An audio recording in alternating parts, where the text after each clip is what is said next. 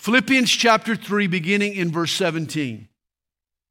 Brethren, join in following my example, and note those who so walk as you have us for a pattern. For many walk, of whom I have told you often, and now tell you, even weeping, that they are the enemies of the cross of Christ, whose end is destruction, whose God is their belly, and whose glory is in their shame, who set their mind on earthly things. For our citizenship is in heaven from which we also eagerly wait for the Savior, the Lord Jesus Christ, who will transform our lowly body that it may be conformed to his glorious body, according to the working by which he is able even to subdue all things to himself. Therefore, my beloved and longed for brethren, my joy and crown, so stand fast in the Lord, beloved. I implore Euodia, and I implore Syntyche to be of the same mind in the Lord. And I urge you also, true companion, help these women who labored with me in the gospel, with Clement also, and the rest of my fellow workers whose names are in the book of life. Perhaps you've heard the story, the bizarre story, of Mehran Nasseri, for 18 years, from 1988 until 2006, Nasseri lived in the Charles de Gaulle Airport in Paris. Nasseri's odyssey began in 1977 in his homeland of Iran. Because of Nasseri's protests against the Shah, he was expelled from his country. For a time, he lived as a refugee in Belgium, but Nasseri claimed to be half British. And so he decided to seek citizenship in England. In 1988, he boarded a plane for London that connected in Paris. But while in France, someone stole Nasseri's briefcase, which contained his refugee papers. Without the proper documentation, the Brits refused to let him into their country. They sent him back to Paris. Yet when he landed without any paperwork, the French immigration officials denied him entrance into France. And since he had no passport, the French had nowhere to deport him. Nasseri was a man without a country. The French authorities told him to take a seat in the airport lounge and wait until they figured out what to do about his situation. To make a long story short, he waited 18 years in the airport lounge. Terminal 1 became his home. For almost two decades, Mehran Nasseri slept on an airport bench. Every morning at 5:30 before the arrival of the first passengers, he shaved in the terminal restroom. Once a week, he washed out his clothes. He pushed his belongings around on a luggage cart. He spent his days reading magazines and lived off the generosity of airport employees who accepted him as one of their own. Throughout his ordeal, Nasseri would often go to the doors leading outside of Terminal 1 and breathe in the fresh air. But that's as far as he got. He stayed stuck. If you ever had a frustrating layover in an airport, you know how maddening it can be. You can imagine an 18 year layover eventually takes its toll. As the years drug on, Nasseri grew more and more deranged, agitated. His lawyer said his ordeal made him crazier by the day. A spokeswoman for the Paris airport said of Nasseri's case An airport is kind of a place between heaven and earth. He has found a home here. You know, often as Christians, we feel stuck between heaven and earth. Heaven is still before us, but our layover on this earth can be maddening. Like the man in the airport, Christians can live paralyzed lives. This earth drives us crazy while heaven is still future. We're stuck. We too feel like a person with no country. But here's the message in this morning's text the Christian life should never be paralyzing. We might be between heaven and earth, But rather than live in limbo, God has called us to embrace both countries. Rather than sit around and wait to go to heaven, we need to get out of the airport, so to speak, and bring heaven to wherever it is that God has us. Notice the bookends of our passage this morning. First, chapter 3, verse 20. Our citizenship is in heaven. But then look in chapter 4, verse 2.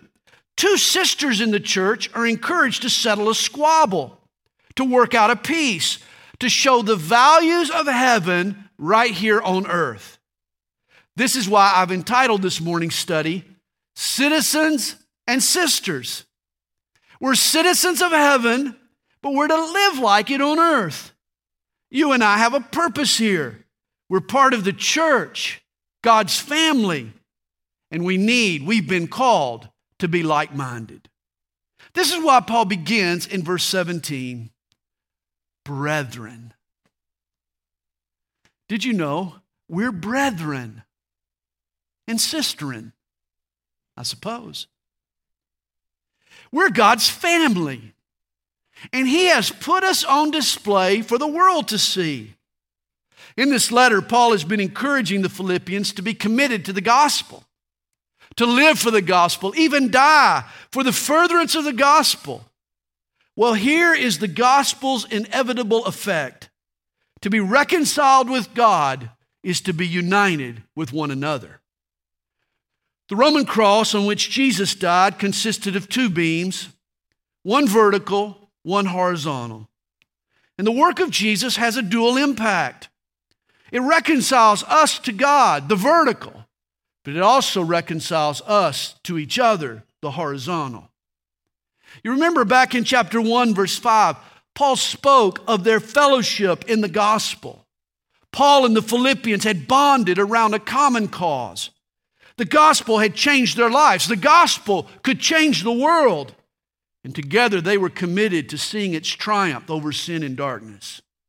They were stakeholders in the gospel. Paul and the Philippians were blood brothers. In fact, notice how Paul refers to the Philippians in chapter 4, verse 1.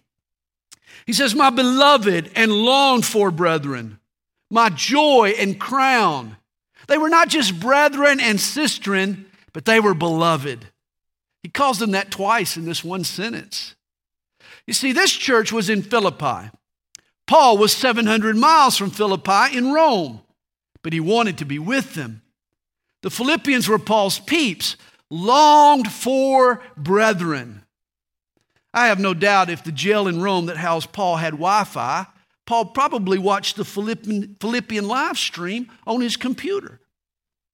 He was probably thankful for Facebook.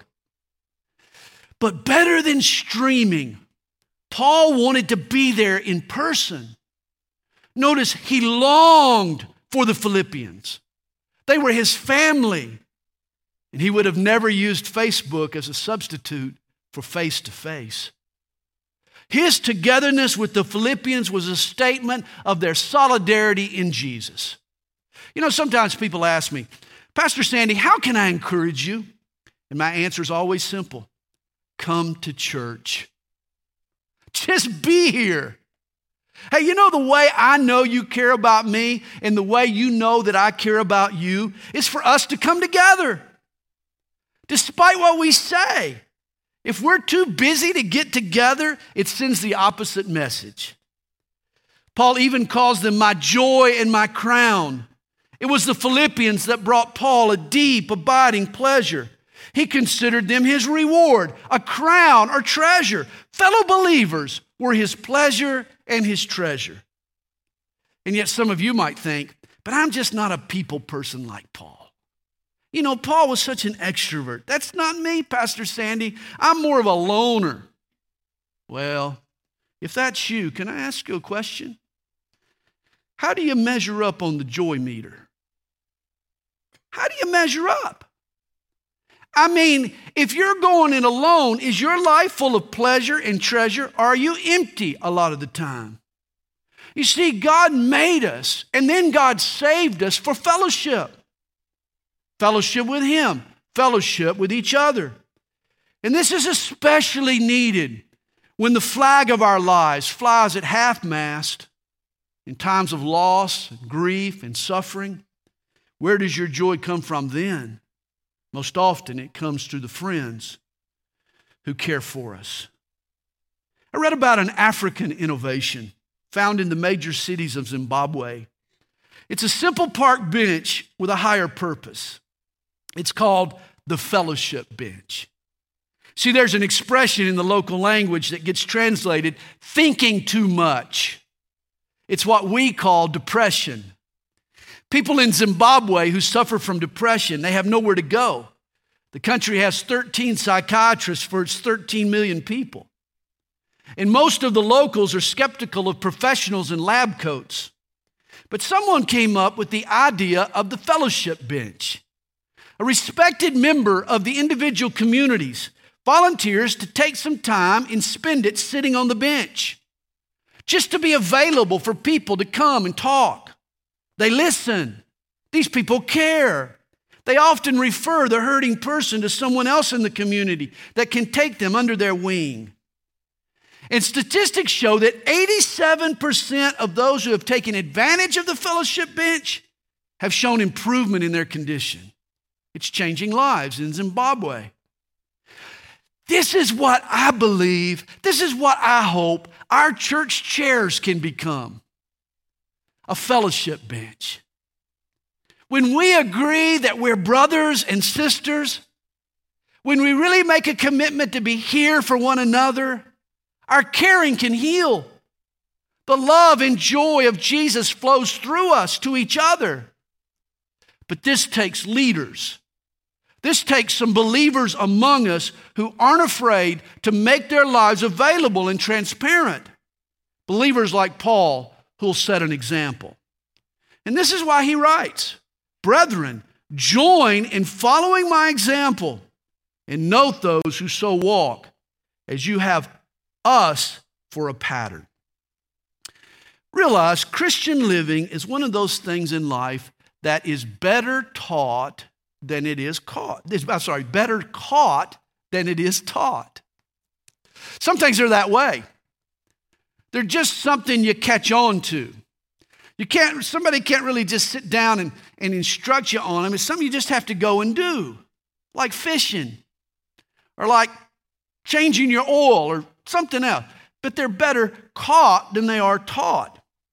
You probably learn to pray by listening to someone else pray.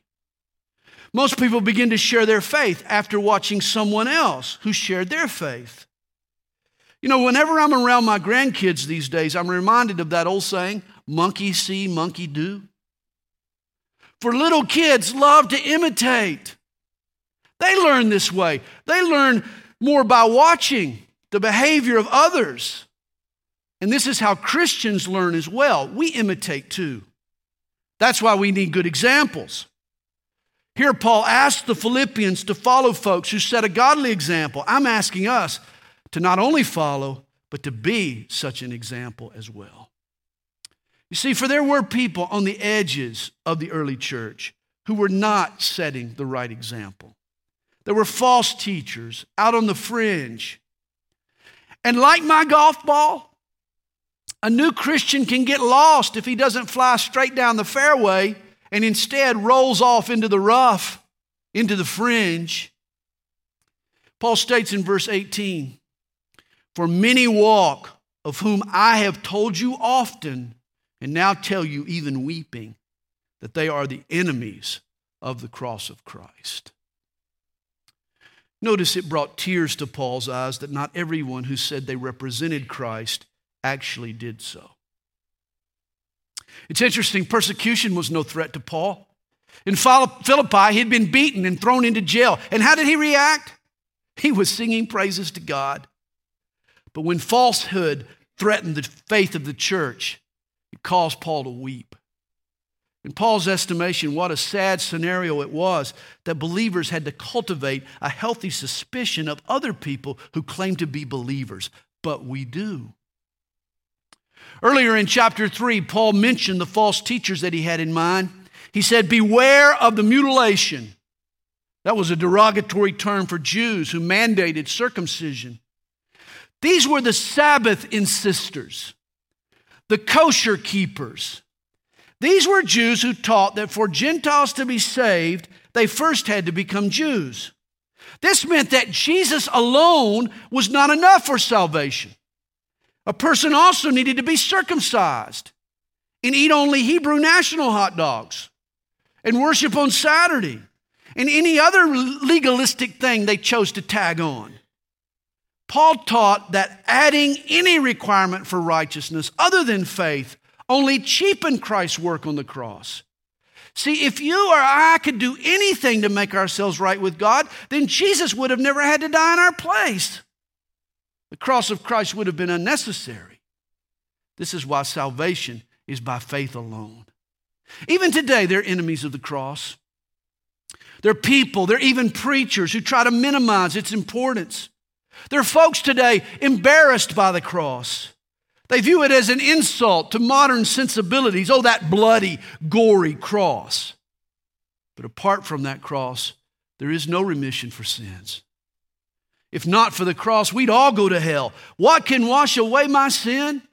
Nothing but the blood of Jesus. Reminds me of an old poem. You're just out of date said young Pastor Bates to one of our faithful old preachers who carried for years in travail and tears the gospel to poor sinful creatures. You still preach on Hades and shock cultured old ladies with your barbarous doctrine of blood. You're so far behind you'll never catch up. You're a flat tire stuck in the mud. For some little while, a bit of a smile enlightened the old preacher's face. Being made the butt of ridicule's cut didn't ruffle his sweetness and grace. He turned to young Bates, so suave and sedate. Catch up, did my ears hear you say? Why, I couldn't succeed if I doubled my speed. My friend, I'm not going your way. Paul and the false teachers were headed different directions. Paul prized the cross these Jews despised. But there was more to these false teachers than just their devotion to legalism and their rejection of the cross. In verse 19, Paul describes their character in four phrases whose end is destruction, whose God is their belly, and whose glory is in their shame, who set their mind on earthly things. He notes their destiny, their idolatry, their infamy, and their carnality. First, Paul says of them, whose, whose end is destruction. Oh, these false teachers, they talked about heaven. Oh, heaven's bright lights, its streets of gold. They talked about heaven, but they were headed for hell. The Greek word destruction most likely refers to eternal damnation. Remember, it was from the cross that Jesus told the thief, Today you'll be with me in paradise. The cross is the passport to heaven. You don't cross over into heaven if you're an enemy of the cross. Second, Paul says of these false teachers, whose God is their belly. Paul says this mockingly. They worship their own pleasures and luxuries and self gratification. Oh, the false teachers claim to love God, but in reality, they used God to satisfy themselves and indulge their appetites. Guys, beware of greed in a clerical collar.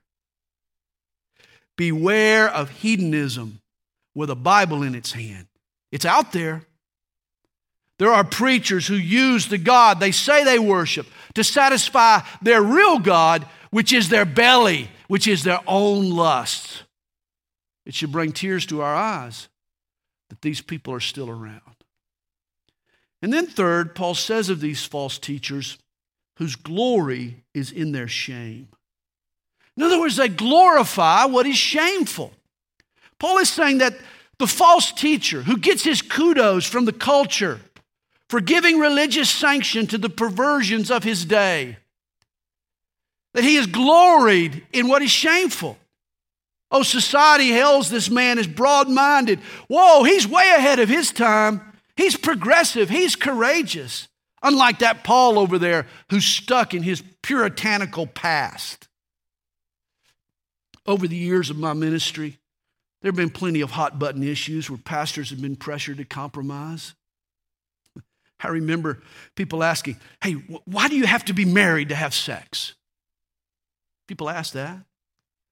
And then, and then it was divorce. Hey, can't you divorce your spouse for just any reason? Today's hot button issue is what's wrong with people acting on their same sex attraction? But if I didn't compromise then, why do you think I'd compromise now? What the Bible says it means. If the Bible prohibits something, it's for our own good and it's timeless. The truths of the Bible are timeless. The Bible tells us that all sexual behavior between people outside of heterosexual marriage is shameful. I believe the biblical restrictions on sex were authored by our Creator for our good and for His glory.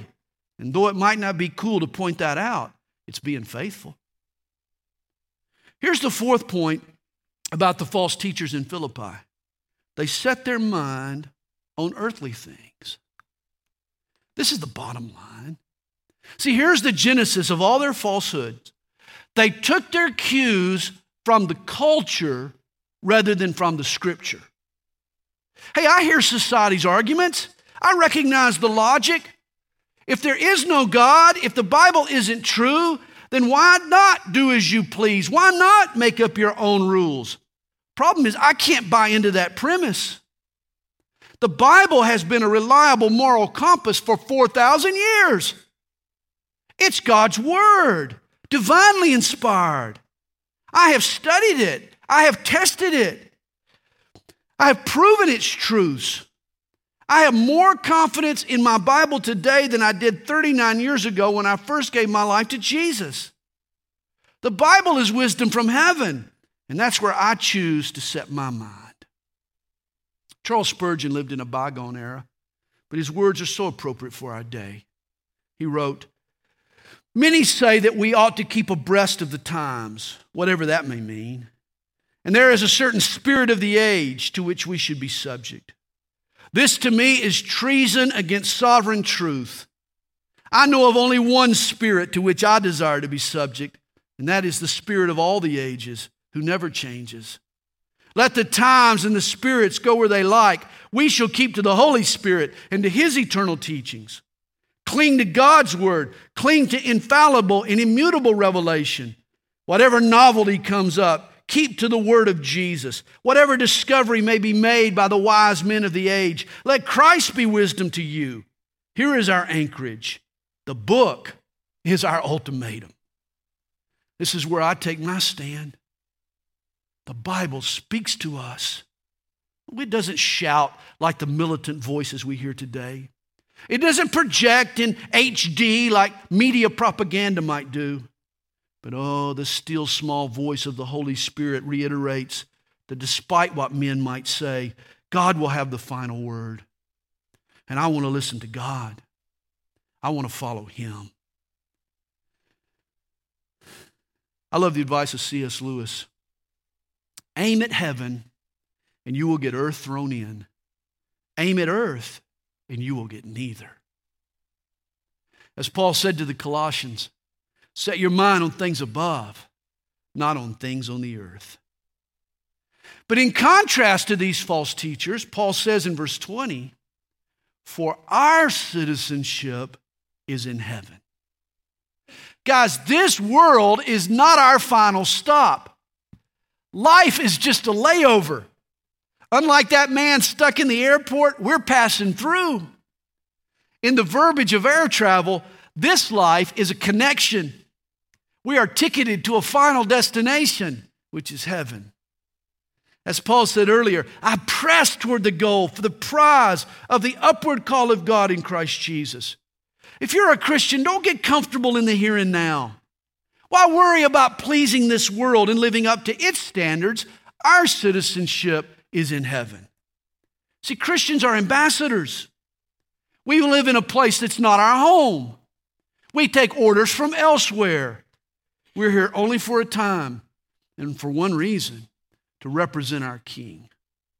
And relatively speaking, it's a very brief time.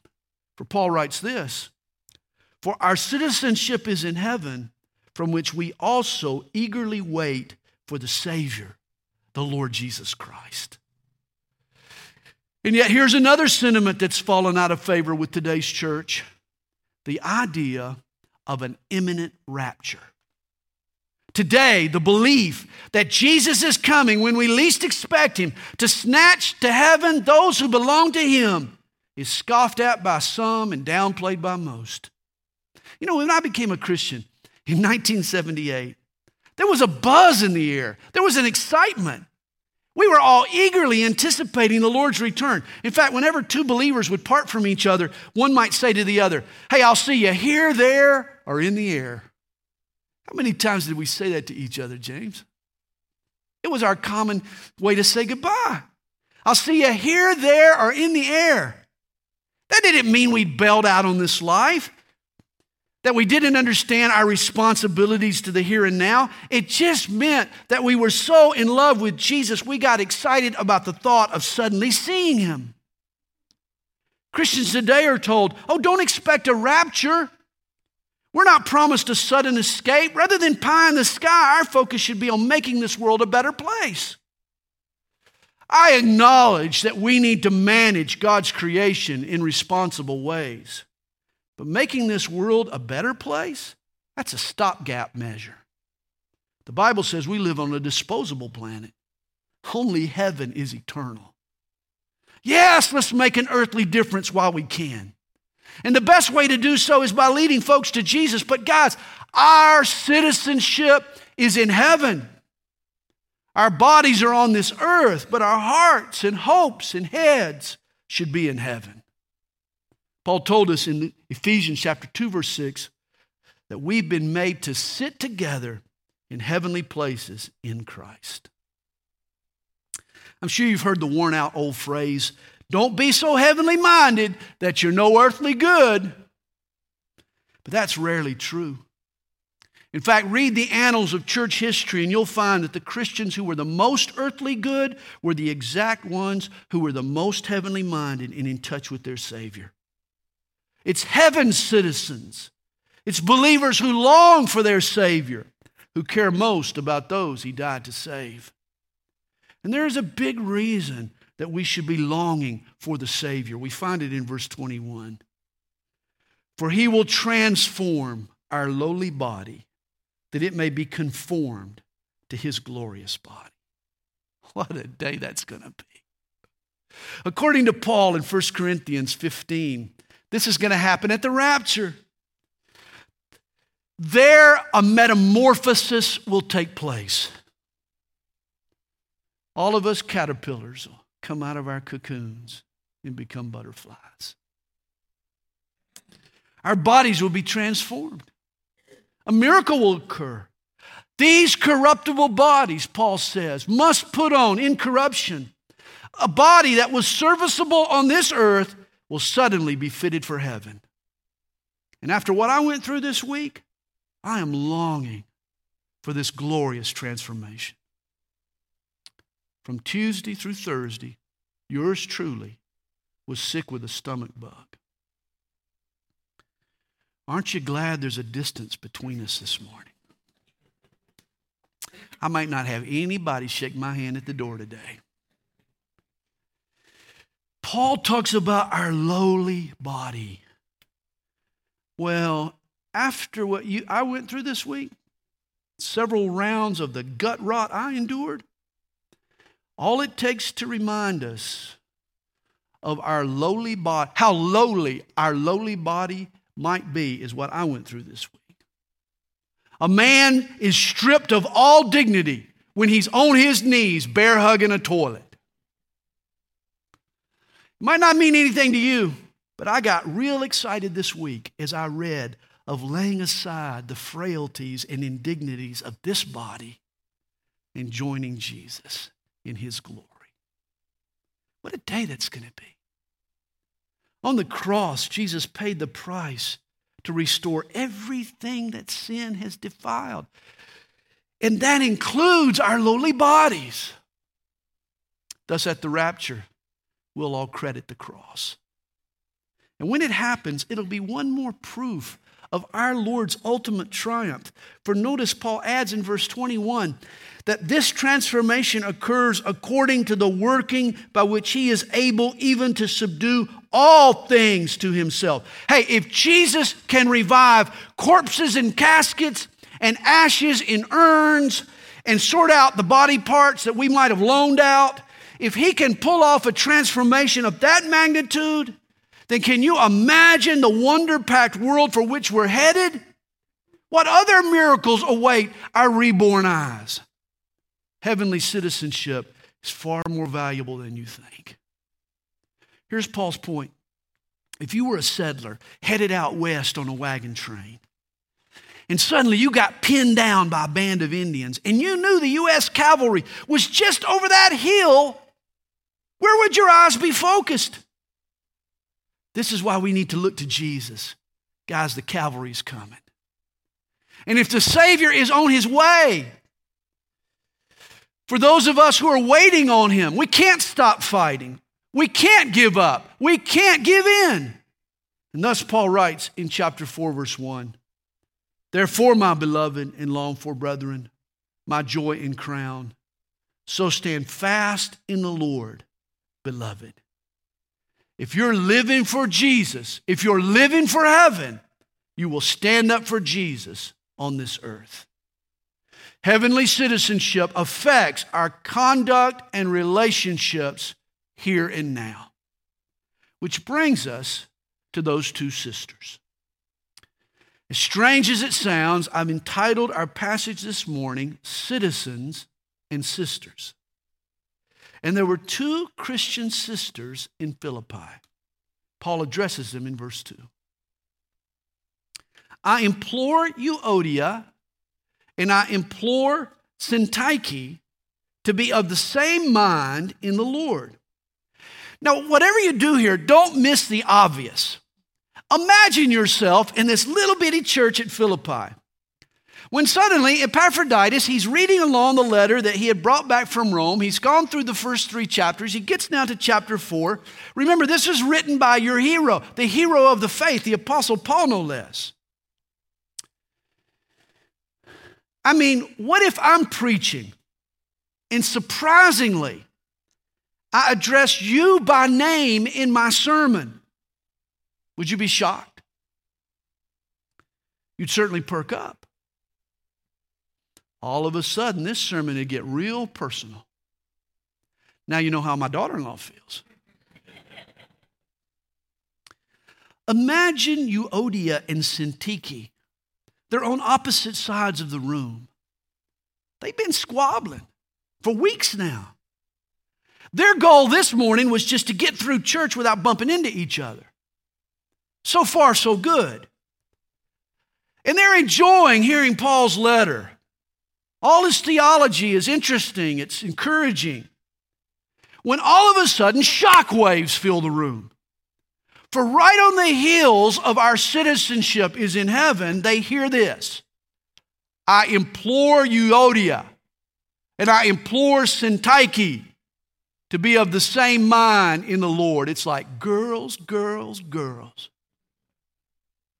Imagine hearing your name in God's Word. I ran across a cartoon. I really like this cartoon. Euodia says to Syntyche, I don't know why he listed me first since you're the one who started it. I don't know if that was a reaction, but I'm sure of their shock. I mean, the whole church was surprised. How did Paul even know? I mean, why did he even care? I mean, Paul is about to appear before the Caesar and testify of the gospel. Why does a tiff between two women 700 miles away in Philippi even show up on his radar? And here's the answer our citizenship in heaven is validated by our relationships on earth. Paul doesn't want to be in Rome fighting for a grand cause that two gals in Philippi are undermining with a petty disagreement. Citizens in heaven are good sisters on earth. Commentaries point out that the original language indicates that both ladies were at fault here. Apparently, there was enough blame to go around.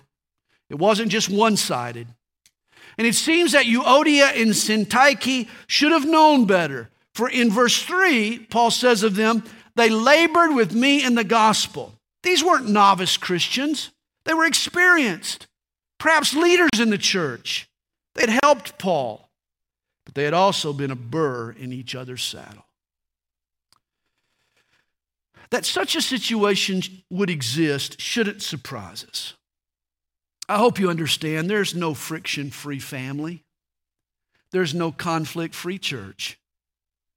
Perhaps you've heard the jingle. To live above with saints we love will certainly be glory, but to live below with saints we know, well, that's a different story. Get people together, even Christian people, and there's bound to be disagreements some hurt feelings, even heated exchanges. Don't be shocked when humans, even redeemed humans, act like humans. Definitely don't let it unravel your faith when certain Christians don't get along. It happens. Pray for them. Try to be a peacemaker if you can, not a finger pointer. I like the solution that Paul proposes. He never condemns these ladies, he implores them. In verse 2, he challenges them be of the same mind in the Lord. Rather than get into the details, who was right, who was wrong, the she said, she said kind of thing, rather than get lost in the weeds, he reminds the girls that they're in the Lord. Paul believes in their sincerity. The Spirit of God lives in them. And if they have a will to do it, he knows that God will make a way. He'll lead them to an agreeable resolution. The biggest hurdle to cross is the will to do it. And if they need help, Paul writes in verse 3 And I urge you also, true companion, help these women who labored with me in the gospel, with Clement also, and the rest of my fellow workers whose names are in the book of life. Euodia and Syntyche were members of a family, and so Paul calls on its other members to help them. And this is what a healthy church does. It intervenes at times in people's lives. It helps resolve conflicts and settle disputes between husbands and wives, between parents and children, even between squabbling sisters. Over the years, we've been involved in all the above. Of course, this is difficult and dangerous and messy work. That's why Paul had to urge the Philippi pastor, the man he calls true companion, to jump into the fray. I suppose this pastor was reluctant to get in the middle of two strong women lest he get caught in the crossfire. After counseling Euodia and Syntyche, it's possible this pastor might have charged the church for combat pay. It's also interesting that Paul doesn't name his true companion. Notice that. A lot of speculation here. Who was it? Was it Timothy? Was it Luke? Maybe Epaphroditus? We just don't know. But I suspect that's according to plan. Settling disputes and resolving conflicts are often thankless tasks that never get recognized by others. I don't think it's a coincidence that we end up knowing the names of the two troublemakers, but not the peacemaker. That's the way it usually works. I think that's the way God likes it. He sees, He knows. Jesus said, Blessed are the peacemakers, for they shall be called sons of God. And that's recognition enough. I hope you know Calvary Chapel is open for business, not just one day a week. Oh, we preach God's word on Sundays, but we also help folks live it out Monday through Saturday. And part of our role is to help resolve conflicts when we can. But notice it's not just the pastor's job to help these girls resolve their squabble. For Paul also recruits Clement. And Clement must have benefited greatly. He must have gotten involved, and he must have benefited greatly by helping Euodia and Syntyche put an end to their grievances because there is evidence of his similar efforts later. One of the oldest extra biblical books that we possess is entitled Clement's Letter to the Corinthians. It's not in the scriptures, it's extra biblical, but it goes way back in the writings of the church. Church history recognizes that it was written by this Clement, this man mentioned in Philippians. Clement ended up becoming one of the first bishops of Rome, Paul's successor. And when the church in Corinth erupted in dissension again, he was the one who wrote the letter to dissolve the schism and to restore unity to the church. It could be that this episode had taught him some vital lessons. But the duty to help Euodia and Syntyche get over themselves wasn't just left to the pastor and to Clement. Look who else is encouraged to get involved. Paul writes, and the rest of my fellow workers whose names are in the book of life. If your name is written in the Lamb's book of life, and I hope it is, if it's not, you're not going to heaven. If your name is written in the Lamb's book of life, then you've also been called to keep the peace in the family of God. See, unity isn't just the job of the pastors or the elders, but the entire family. For we are all both citizens and sisters, or brethren, citizens of heaven, but brothers and sisters on earth. Christians are not stuck between heaven and earth. We're headed to heaven, but we're to be active on this earth. Be heavenly minded. Look to Jesus, not the spirit of this age. Embrace the cross and God's truth. Care for others. Even dare to be an example. And let's convene heaven now in our relationships with one another.